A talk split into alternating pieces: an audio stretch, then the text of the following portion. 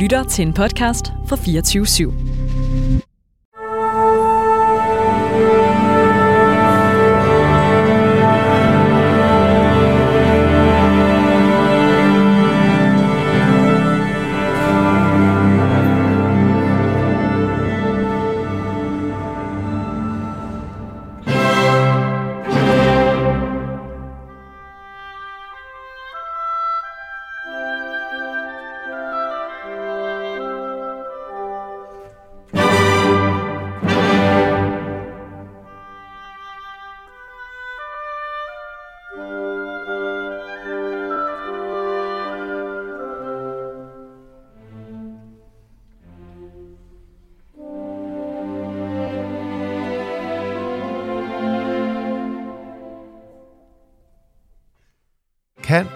Man stole på kvinder? Kan man stole på mænd? Det er et af livets store spørgsmål. Kan vi overhovedet stole på hinanden? Og her har Mozart i en af sine sidste operaer måske givet lidt af svaret. Og den gode nyhed er, at vi kan alle sammen høre, hvad svaret er på Holmen i operaen netop nu. For i torsdags, der var der nemlig premiere. Der var premiere på Mozarts sidste rigtige opera, hvis man ikke tæller Tryllefløjten med. Og øh, den hedder som bekendt Così fan tutte. En spændende, både musikalsk, men også scenisk spændende forestilling, hvor vi kommer ind i menneskets dybe afkroge, øh, ind i følelsesverdenen, alt fra begær, jalousi, kærlighed. Øh, hvor hurtigt kan man egentlig charmere en pige, der er forlovet? Det er det, som øh, vores to mandlige hovedpersoner, Ferrando og Guglielmo, øh, sætter sig for at finde ud af. Eller rettere, de er sådan set bare brækker i et spil. For de to soldater, de har en overordnet, som øh, hedder Alfonso, som øh, er en vis og klog mand, der ved at øh, tale til de to unge herres følelser og mistro, øh, får dem til at afprøve, om de nu også rent faktisk kan stole på deres hjertes udkårne. De hedder Dorabella og Fiordilici. Og det hele er selvfølgelig, som ofte hos Mozart, en stor komedie, men som vi ved fra teatret i almindelighed, så er det ej blot til lyst. For bag det umiddelbare smil, jamen, der gemmer der sig måske en sandhed. Og vi skal se her i denne udgave af Kammertonen, om vi i løbet af en lille time måske kan komme sandheden lidt tættere. Sandheden om Mozart, sandheden om Così fan tutte, sådan gør de alle, og ja, sandheden måske også om os selv.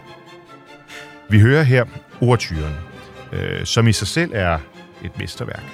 Øh, traditionelt åbner øh, stadig lidt hovmodigt, måske også lidt dystert, og så pludselig så kommer de lejende lette toner.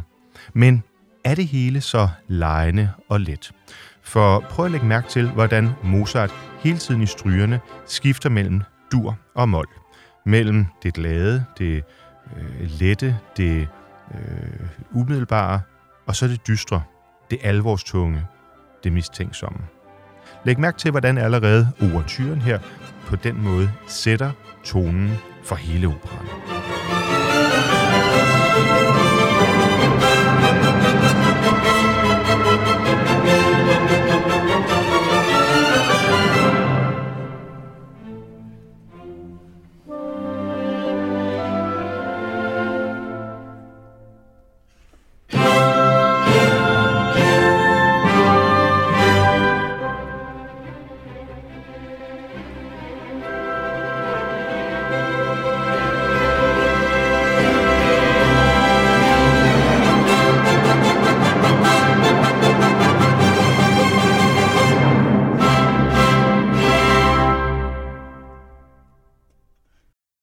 Operaen åbner med vores to mandlige hovedpersoner. To soldater, Ferrando og Guglielmo.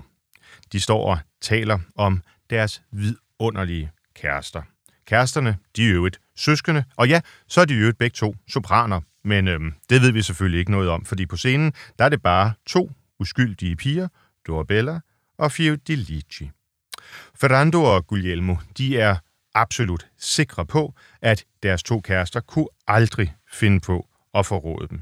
De ved med sikkerhed, at det er de mest dydige og anstændige kvinder, ja, der findes i hele byen. Men de bliver alligevel lidt mistroiske. For da Alfonso, den ældre, sådan mere filosofisk anlagte herre, han pludselig henvender sig, jamen øhm, så begynder tvivlen at råde. For kunne det virkelig være sådan, at deres kvinder også var sådan til at narre, til at forføre? Hvad nu, hvis Ferrando og Guglielmo blev kaldt i krig, og pludselig ikke var der til at vogte over skønjomfruernes anstændighed? Kunne de så måske alligevel lade sig lokke? Tro og tillid er jo godt, men vidshed er alligevel bedre. Og derfor så finder de tre herrer på en leg, eller måske en lille practical joke, vil vi kalde det i dag. Men øhm, nu skal vi først høre, hvordan de to herrer her står og bekræfter hinanden i, at de er sikre på deres kæresters kærlighed.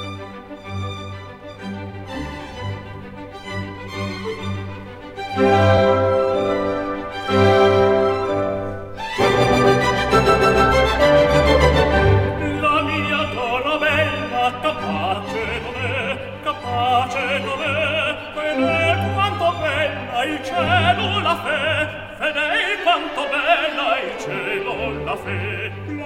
fior di lì che tradirmi non sa tradirmi non sa. Uguale le credo costanza e beltà. Uguale le credo costanza e beltà. Poi crini già grigi ex catedra parlo. Ma tali litigi finiscano qua. Ma tali litigi finiscano qua. Non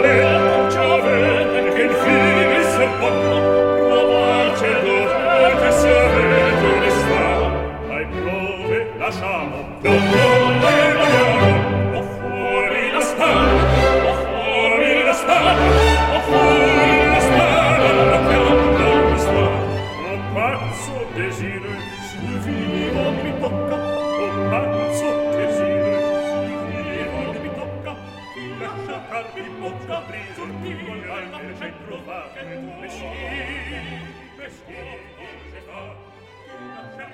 Læg mærke til harmonierne. Læg mærke til, hvordan musikken den er let og tilgængelig. Den er øh, munter og ja, meget øh, cantabile, vil man vil sige på italiensk. Sangbar. Det er lækker musik. Det er Mozart på sit højeste. Mozart skriver 22 operaer og syngespil. Og det er paradoxalt at se, hvordan de allerstørste faktisk ligger her i årene lige op til, hvor han dør. Figaro's Bryllup, Don Giovanni, alle de operaer, som vi nok i dag må sige sådan for alvor har overlevet eftertiden, de ligger her i de sidste år, inden han i en alder af bare 35 forlader denne jord. Øh, teksten er også skrevet af den samme librettist, som man kalder det, nemlig Delfonso. Og det er klart, det at musikken klinger, men også at teksten klinger, og at de to ting klinger sammen, det er en del af magien. Men spørgsmålet er, om det også er noget af det, der gør det vanskeligt. Det finder vi ud af lidt senere i udsendelsen. For der har jeg nemlig været så heldig at få lov til at besøge de to sopraner, som her i dette forår synger øh, henholdsvis Dorabella og Fiordilici på det kongelige teater. Det er ingen ringere end norske Karidal Nielsen og danske Clara Cecilie Thomsen.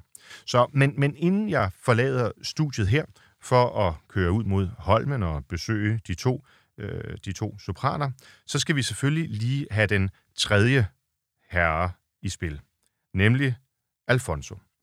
Han har en arie, man kan måske sige, at den har lidt præg af et recitativ, Øhm, det vil sige, det er lidt talt, men det er dog en arie, der hedder Vorrei jeg skal sige er en ting, hvor han står og netop lader intrigerne sætte sig i de to herres, Ferrandos, Ferrandos og Guglielmos sind, hvor øh, Alfonso taler sådan generelt om kvinden, om kvinder. Dem kan man ikke stole på. Og det er faktisk en lille raffineret ting i operans navn, der refererer netop til den her arie. Fordi hvis nu Mozart og Don Alfonso vil sige, at man sådan i almindelighed ikke kan stole på folk, jamen så ville titlen ikke være Così tutte, så skulle den være Così tutti, fordi tutti er jo hankøn. Det er det, der definerer den brede masse af både mænd og kvinder. Men på italiensk, der laver man pluralis femininum med e. Så Così tutte, det handler kun om kvinder. Nå, nu skal vi høre Alfonso, og så kan vi jo spørge Kai og Clara, hvad de mener om det her med tutte frem for tutti. Fuori di ricordo, ricordano, ricordano, barbettano il labbro, fa, fa la voce uscir non può, ma mi resta mezza qua. Che farete, che farò, oh che gran fatalità, da di peggio non si può, non si può. Oh, di voi, di lor pietà, oh, di voi, di lor pietà, oh, di voi, di lor pietà, di voi pietà, di lor pietà. Så fik vi herrene præsenteret, og vi fik intrigerne præsenteret. Men vi skal selvfølgelig også lige høre de uskyldige, ja troskyldige to sopraner, Dorabella og Fiordilici. Og i den her opera af Mozart, i modsætning til for eksempel Figaro's Bryllup og Don Giovanni, så spiller ensemblenumrene faktisk en helt særlig rolle. Altså der, hvor der er flere solister, som synger på samme tid. Vi hørte det øh, lige før med de to herrer, med Lamia Dorabella, men øh, nu skal vi også høre det med øh, de to piger, øh, Aguardia, som er den arie, hvor de står selvfølgelig og bedyrer deres uendelige, udødelige kærlighed til deres kærester. Læg mærke til, hvor egalt og lækkert det er. Altså, hvor herrenes sang var sådan lidt munter i det. Måske endda, kan man sige, lidt soldateragtigt i det. Badam, bam, badam, badam, bam, ba, badam, bam, ba. Så læg mærke til, hvordan musikken skifter karakter og bliver langt mere feminin i det. Det er de lange strøg i strygerne, og ja, det er sådan helt generelt også i, øh, i øh, traplæserne, sådan de harmoniske øh, toner, som vi, som vi oplever. Det er virkelig uskylden, der indtager scenen. Eller det tror vi i hvert fald.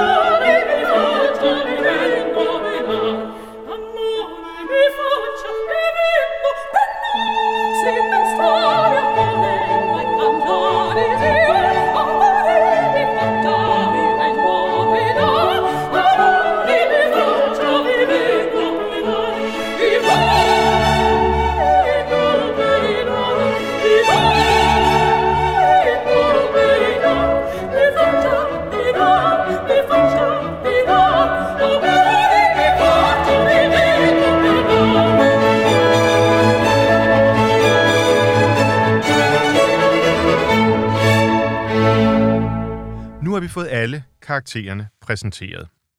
Og jeg synes egentlig, det er et meget godt tidspunkt måske så at møde nogle af dem. Altså ud over dem, som man kan høre i den udmærkede indspilning, der findes på Spotify her. Ikke den mest kendte, men fra øh, et forlag, der hedder Apex, hvor det er øh, Royal Contemptgebouw Orchestra med Nikolaus Hannoncourt ved, øh, ved rorpinden. Det er dejlig musik, det er godt sunget. Men det overgår dog alligevel ikke muligheden for at møde nogle af dem, som netop i de her dage altså står på scenen på den kongelige opera ude på Holmen.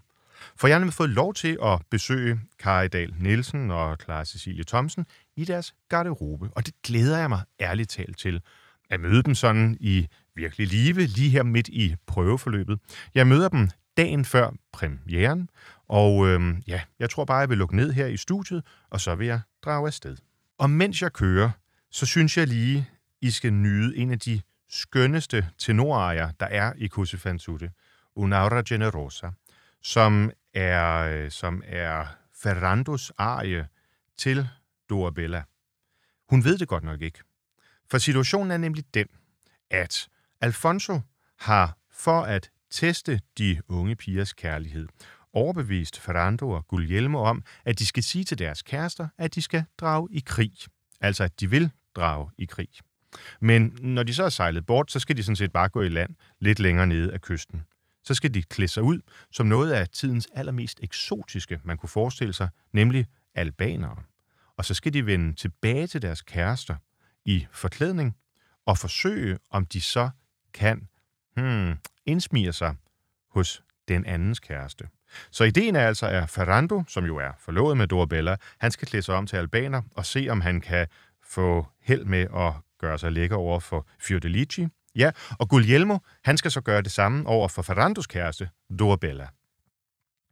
Det er næsten dømt til at gå galt.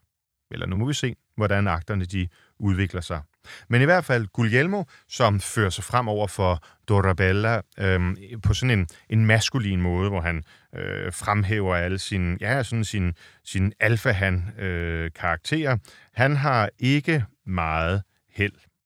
Og det er præcis det, som øh, Ferrando så øh, synger om her i den tenorarie, som jeg synes, vi skal høre, men jeg kører ud mod Holmen. Un'aura amorosa. una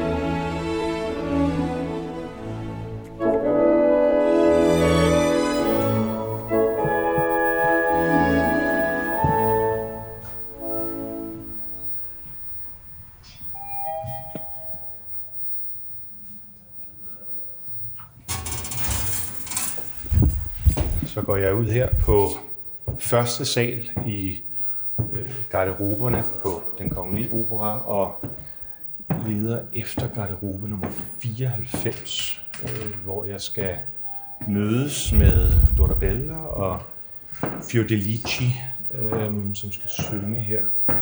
Det er Clara og Kari, og øh, jeg går ned langs gangen her. Det ligner egentlig bare en almindelig kontorgang. Øhm, men her, der hænger kostymer ind til højre, det afslører selvfølgelig lidt. Jeg tror, at det her, det må være Carmen. Øh, ja, Carmen. Og ja, kostymer fra det spanske miljø. En hel stribe sko, tydeligvis, til at danse flamenco. Øh, på væggene her, der hænger plakater fra gamle forestillinger. Strauss' Salome Arabella også af Strauss.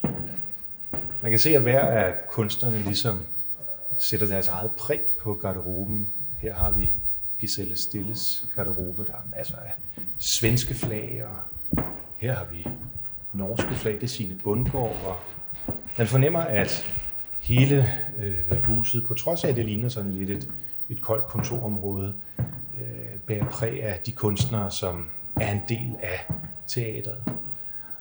Det er onsdag, og premieren på Pussy Fansutte er i morgen aften.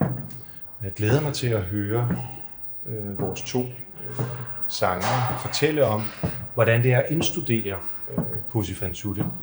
Øhm, og de er valgt med velberolig hu, for Clara er det den første gang, hun skal stå på scenen med Mozarts øh, Così fan tutte, øh, mens Kari faktisk var med øh, for et par år siden, da øh, den her version havde sin, øh, sin premiere.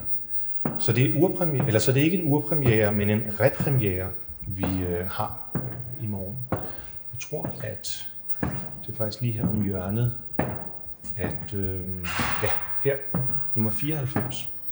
Jeg, øh, jeg banker forsigtigt på at se, om, om de er klar til at lade sig interviewe. Jeg sidder nu i garderoben på operaen på Holmen, øh, sammen med to damer. Det ved jeg faktisk ikke, om man må, altså, men, men det er i hvert fald rigtig hyggeligt, at der hænger kostymer til, øh, til premieren på Così fan tutte, og de to damer, det er Fiordilici og Dorabella, mm-hmm. eller måske bedre kendt som Clara og Kai. øhm, tusind tak, fordi jeg må komme. Selv tak. Selv tak. Det øhm, er i morgen, der er premiere.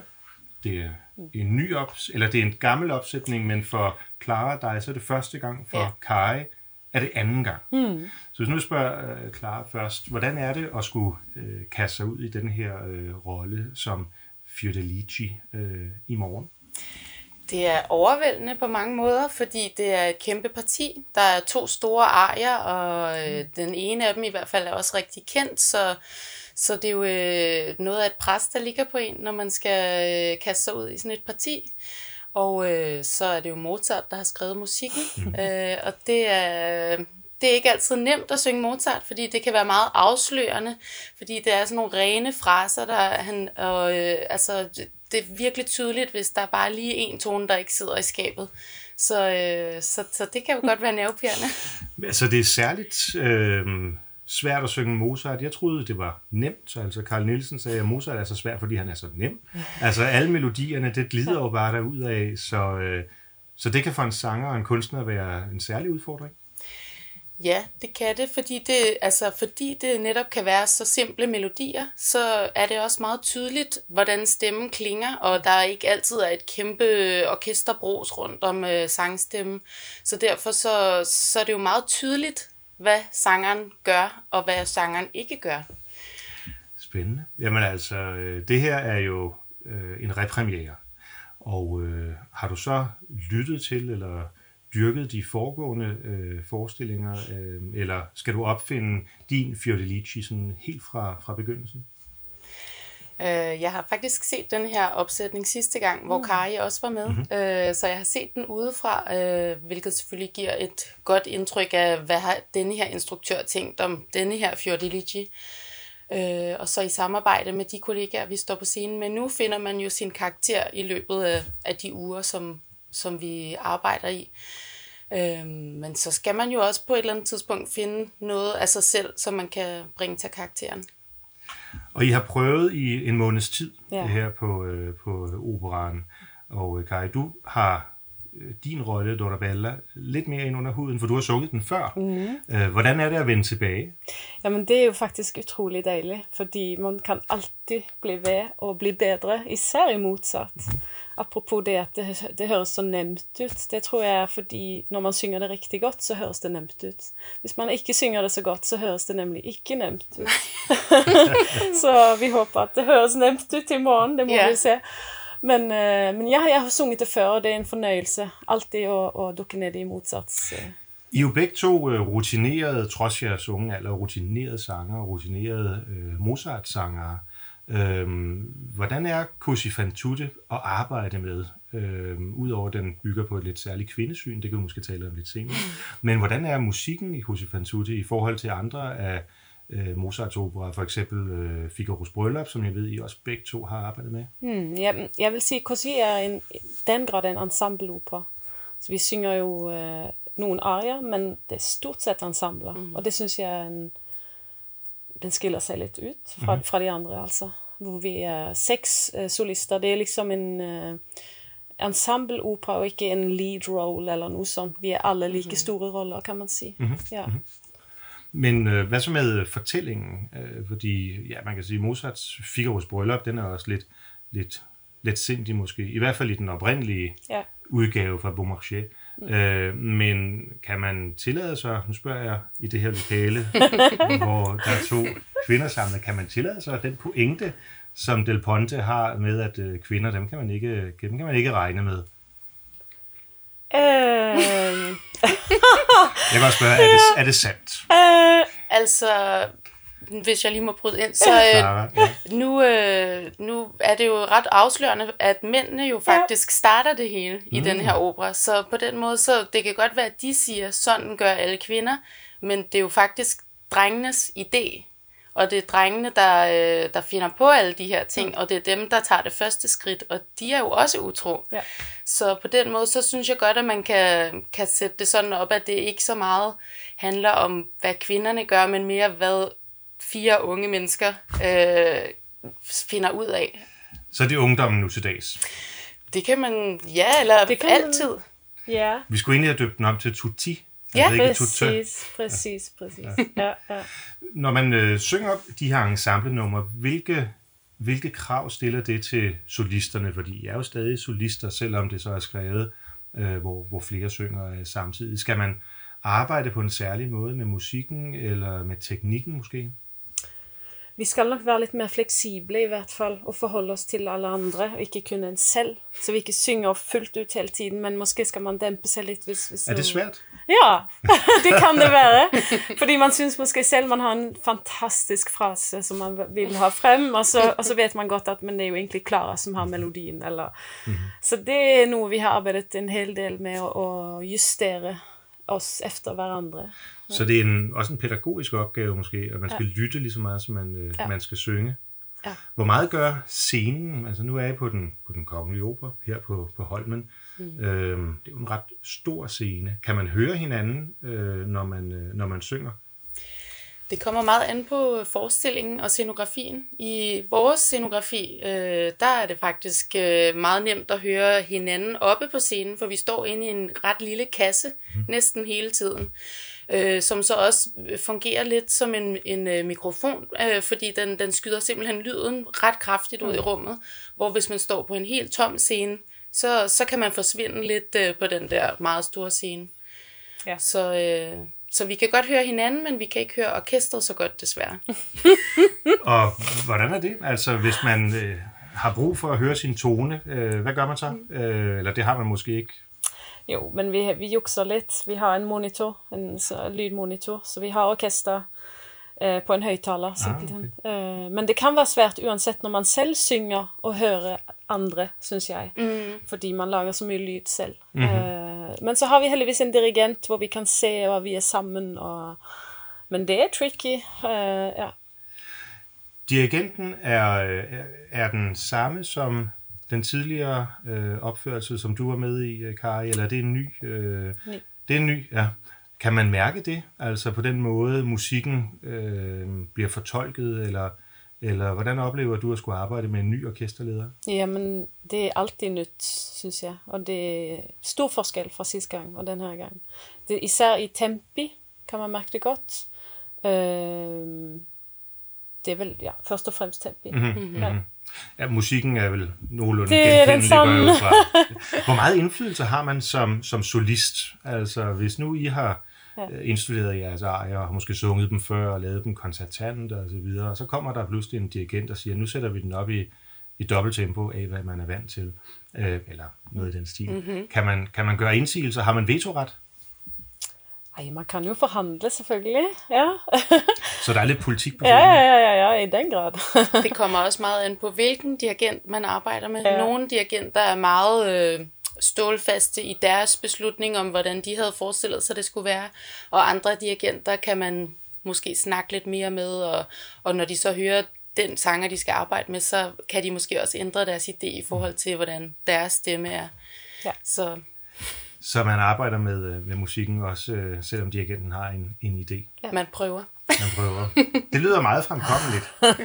Nu sidder vi her i jeres øh, garderobe, øh, hvor I vel nærmest har haft bopæl de seneste måneder, eller, eller hvordan har prøveforløbet været? Vi har faktisk øh, haft de, den største del af prøverne over på gamle scene, øh, fordi der har været for meget øh, gang i den her over med både balletten og, og AIDA, de begyndte at lave en kæmpe produktion her også. Øh, så derfor har vi været det meste af tiden på gamle scene, mm. hvilket øh, er skønt. Ja.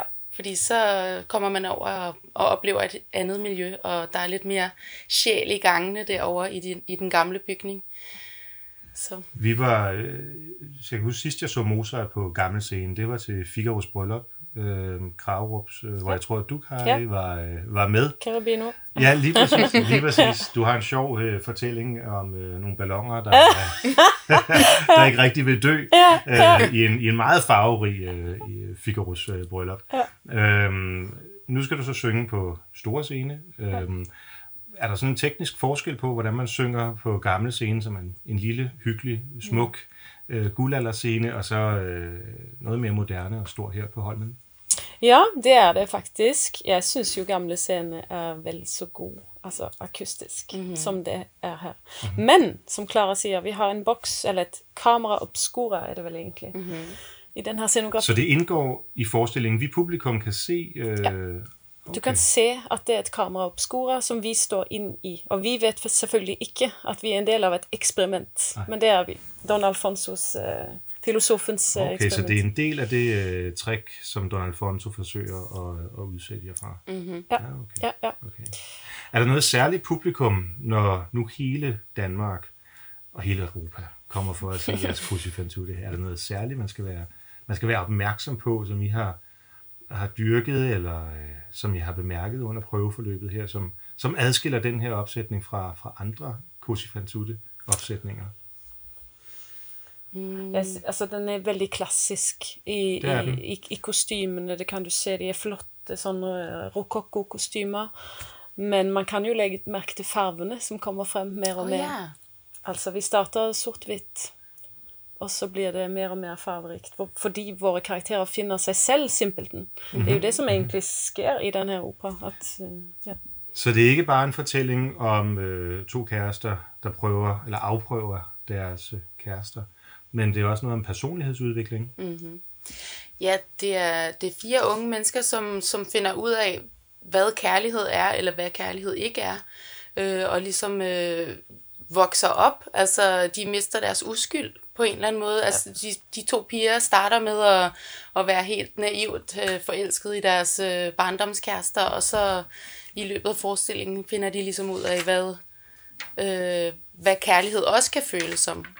Ja, og de er også helt ens i starten. De tror at de føler det samme og mener det samme, og de har samme parykker, de har samme look, og, og så får vi jo forskellige farver, du og jeg, faktisk. Fordi vi er jo forskellige, og det hører vi motsat antyde i musikken fra vår første duett. At vi har forskjellig musikk, men vi forstår det ikke selv, fordi vi er oppdratt til at sånn er samfunnet, og sånn skal det være, og vi skal gifte oss med en soldat, og you know. Og så finner vi de her albanere, og, tror, og så sker det jo noe med oss inni, som vi aldri har følt på før. Ja. Og så viser det seg at vi er ganske forskjellige. Ja. Spændende. Det vil jeg glæde mig til at opleve. Øhm, Kai, du har øh, på, øh, på hjemmesiden til det kongelige teater anvist Christa Ludvig som øh, dit store forbillede. Ja. Og øhm, jeg ved ikke, jeg kan ikke forestille mig øh, Christa Ludvig, øh, som hvis hun skulle synge Dorabella, at øh, det var en personlighed, der på den måde ville udvikle sig sådan igennem scenen. Tror, Nej. hun, virker, hun virker sådan meget øh, stålsat Ja. øh, på mig. Øhm, så hvor meget kan man forme karakteren? Altså, nu beskriver du, at, at I har et godt samspil, fornemmer Mhm. jeg. Men det fungerer vel kun, hvis, hvis de personer, der bliver castet til rollerne, så rent faktisk også gerne vil det og kan finde ud af det. Ja. Så hvordan arbejder man med det? Hvor meget arbejder man, man sammen som team, jer to for eksempel, i sådan et prøveforløb? Ja, men det er jo luksus å arbeide med Klara, altså fordi det er så nemt. Eh, og det er ikke alltid sånn. Eh, men så det har vært det har vi ikke tenkt over, tror jeg, hvordan vi skal finne en god kemi eller sånn. Men det kan man jo bli nødt til. Det kan jo være noen som tar stor plass, eller altså, Og det, det er ganske utfordrende i en sånn ensembleopera. som- Så man- det kræver noget diplomatisk øh, indstilling nogle gange at finde sammen i et, i et ensemble. Ja. Ja. Hvordan oplever du, øh, Clara, øh, det, at... Øh, altså, har I sunget sammen før som, som hold, I to? Ja, det har vi. Og, Prøv at sætte et ord Ja. på. Øh, for eksempel i, i denne her sæson, der har vi allerede spillet Søstre mm. en gang før i Askepot af Rossini, øh, hvor vi spillede de onde stedsøstre i, øh, i Askepot. Øh, hvor at vi jo havde rigtig meget sjov med hinanden, og, og på den måde, så når man er fast i et ensemble på et operahus, så lærer man jo også hinanden rigtig godt at kende, og det bliver nemmere og sjovere at spille sammen i de andre roller, man så får tilbudt. Mm-hmm, mm-hmm. Mm. Cenerentola af, af Rossini, mm-hmm. ja, som øh, jo er noget andet, øh, eller nogle andre karakterer, end det vi arbejder øh, med her. Øh, og vel også stemmemæssigt øh, noget anderledes med masser af koloraturer og så videre. Ja. Kan man slå sig lidt mere løs, når man laver Rossini, end når man laver Mozart? Det kommer an på, hvad man tænker på, fordi altså, jeg føler, at vi slår os mere løs i Mozart, fordi også, vi har større roller her, end vi havde i Askepot. I Askepot, så er de to søstre, de, de har ikke alle de der koloraturer, som man ellers kender fra Rossini, men mere sådan noget map, map, map. Sådan, lidt sådan, øh, ja, En rytmisk effekt. rytmeboks. Mm. En masse italiensk tekst, og, Ja. og lidt de samme toner hele tiden. så, så her føler vi jo, at vi virkelig får, får lov til at bruge hele instrumentet, og Ja, men altså, i Rossinis kan man nok improvisere lidt mere. Men det gør vi også i Mozart. Det, Så der er rum til øh, Ja. improvisation. Absolut. Også sangmæssigt, eller, eller i kun Ja. scenisk på scenen. nej, nej, i musikken så er der øh, steder, hvor Mozart skriver en formate. Så kan man slå sig løs. Så en format, det er lige med fri leg. Det er som regel, ja. Så, Okay. Hvor er der nogle særlige tidspunkter, jeg skal være særlig opmærksom, øh, når jeg ser forestillingen? ja, du hører i hvert fald, hvis det går galt. så, jeg vil allerhelst bemærke det, hvis det går godt. ja.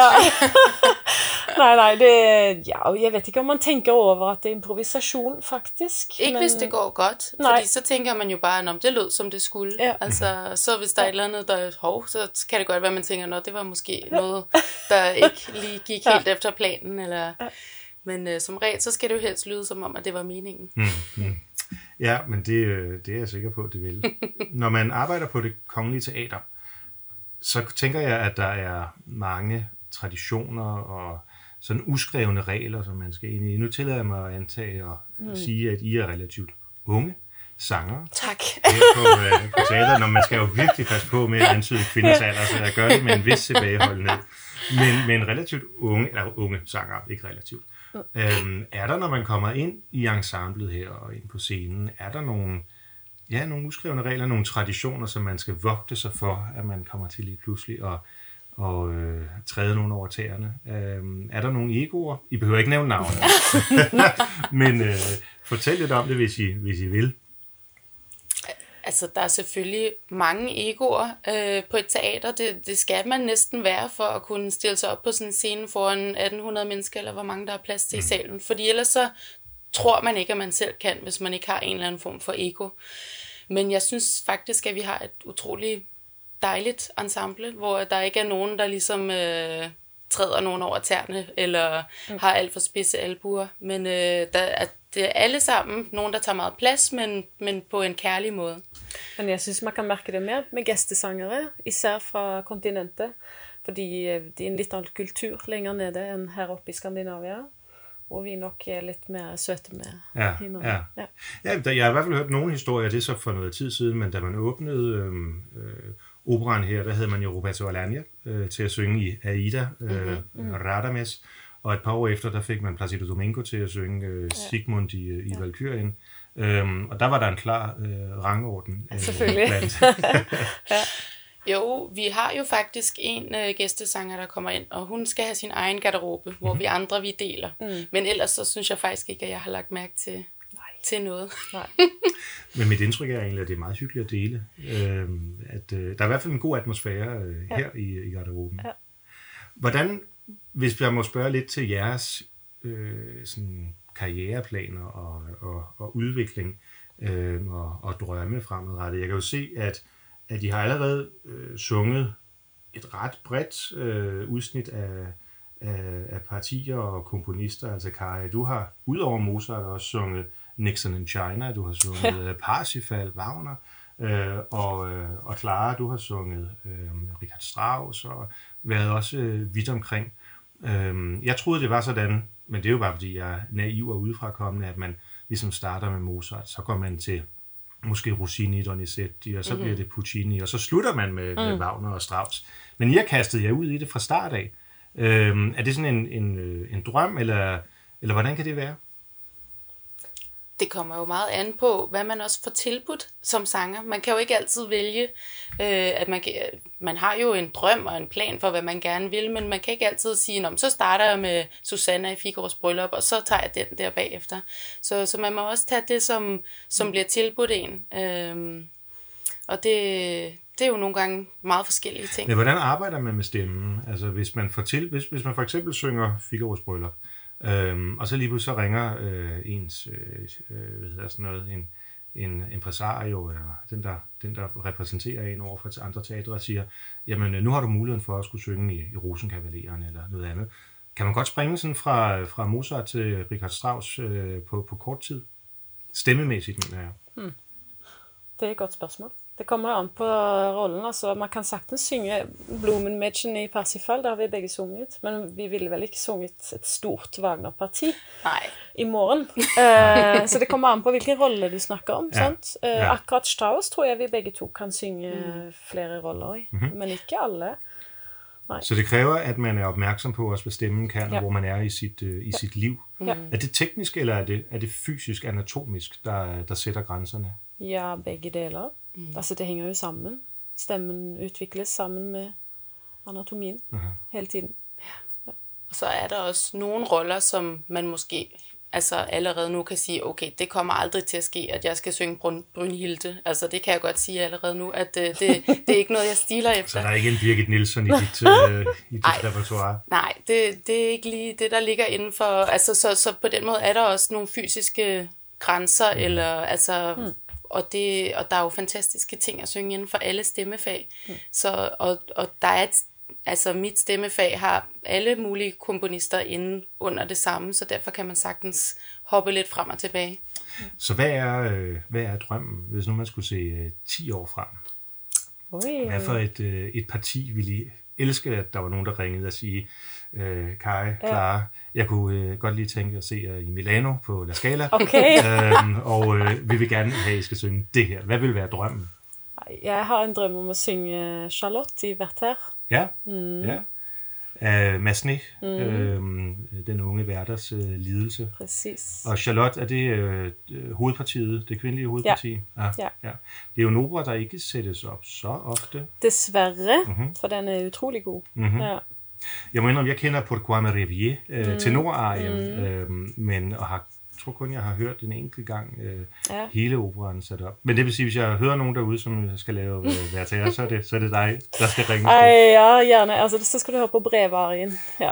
og hvad er det særlige ved Charlottes parti, som tiltaler dig? Er det musikken? Er det stemmen? Ja, ja, ja, ja.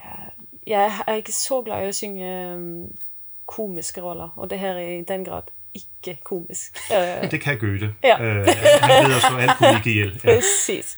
Så, så det er nogle øh, voldsomt dramatiske følelser i sving. Mm-hmm. Ja. Fantastisk spændende. Mm. Ja. Og Clara, må jeg spørge, hvad kunne være drømmepartiet øh, for dig?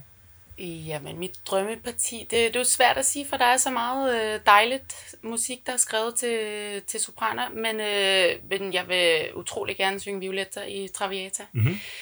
Så, øh, så det håber jeg da kommer, at den chance kommer forbi. Det er i hvert fald to meget øh, konkrete øh, partier, og ja, øh, I skal ja. have stor tak, fordi øh, jeg måtte komme her i, i garderoben, og øh, jeg er sikker på, at både jeg, men også mange af lytterne vil glæde sig til at se Corsi fan tutte. Opleve jer som Fiordelici og Dorabella, og måske som en øh, fremtidig Violetta og Charlotte. Mm. Ja. Tak fordi øh, jeg måtte være her. Tak, selv tak.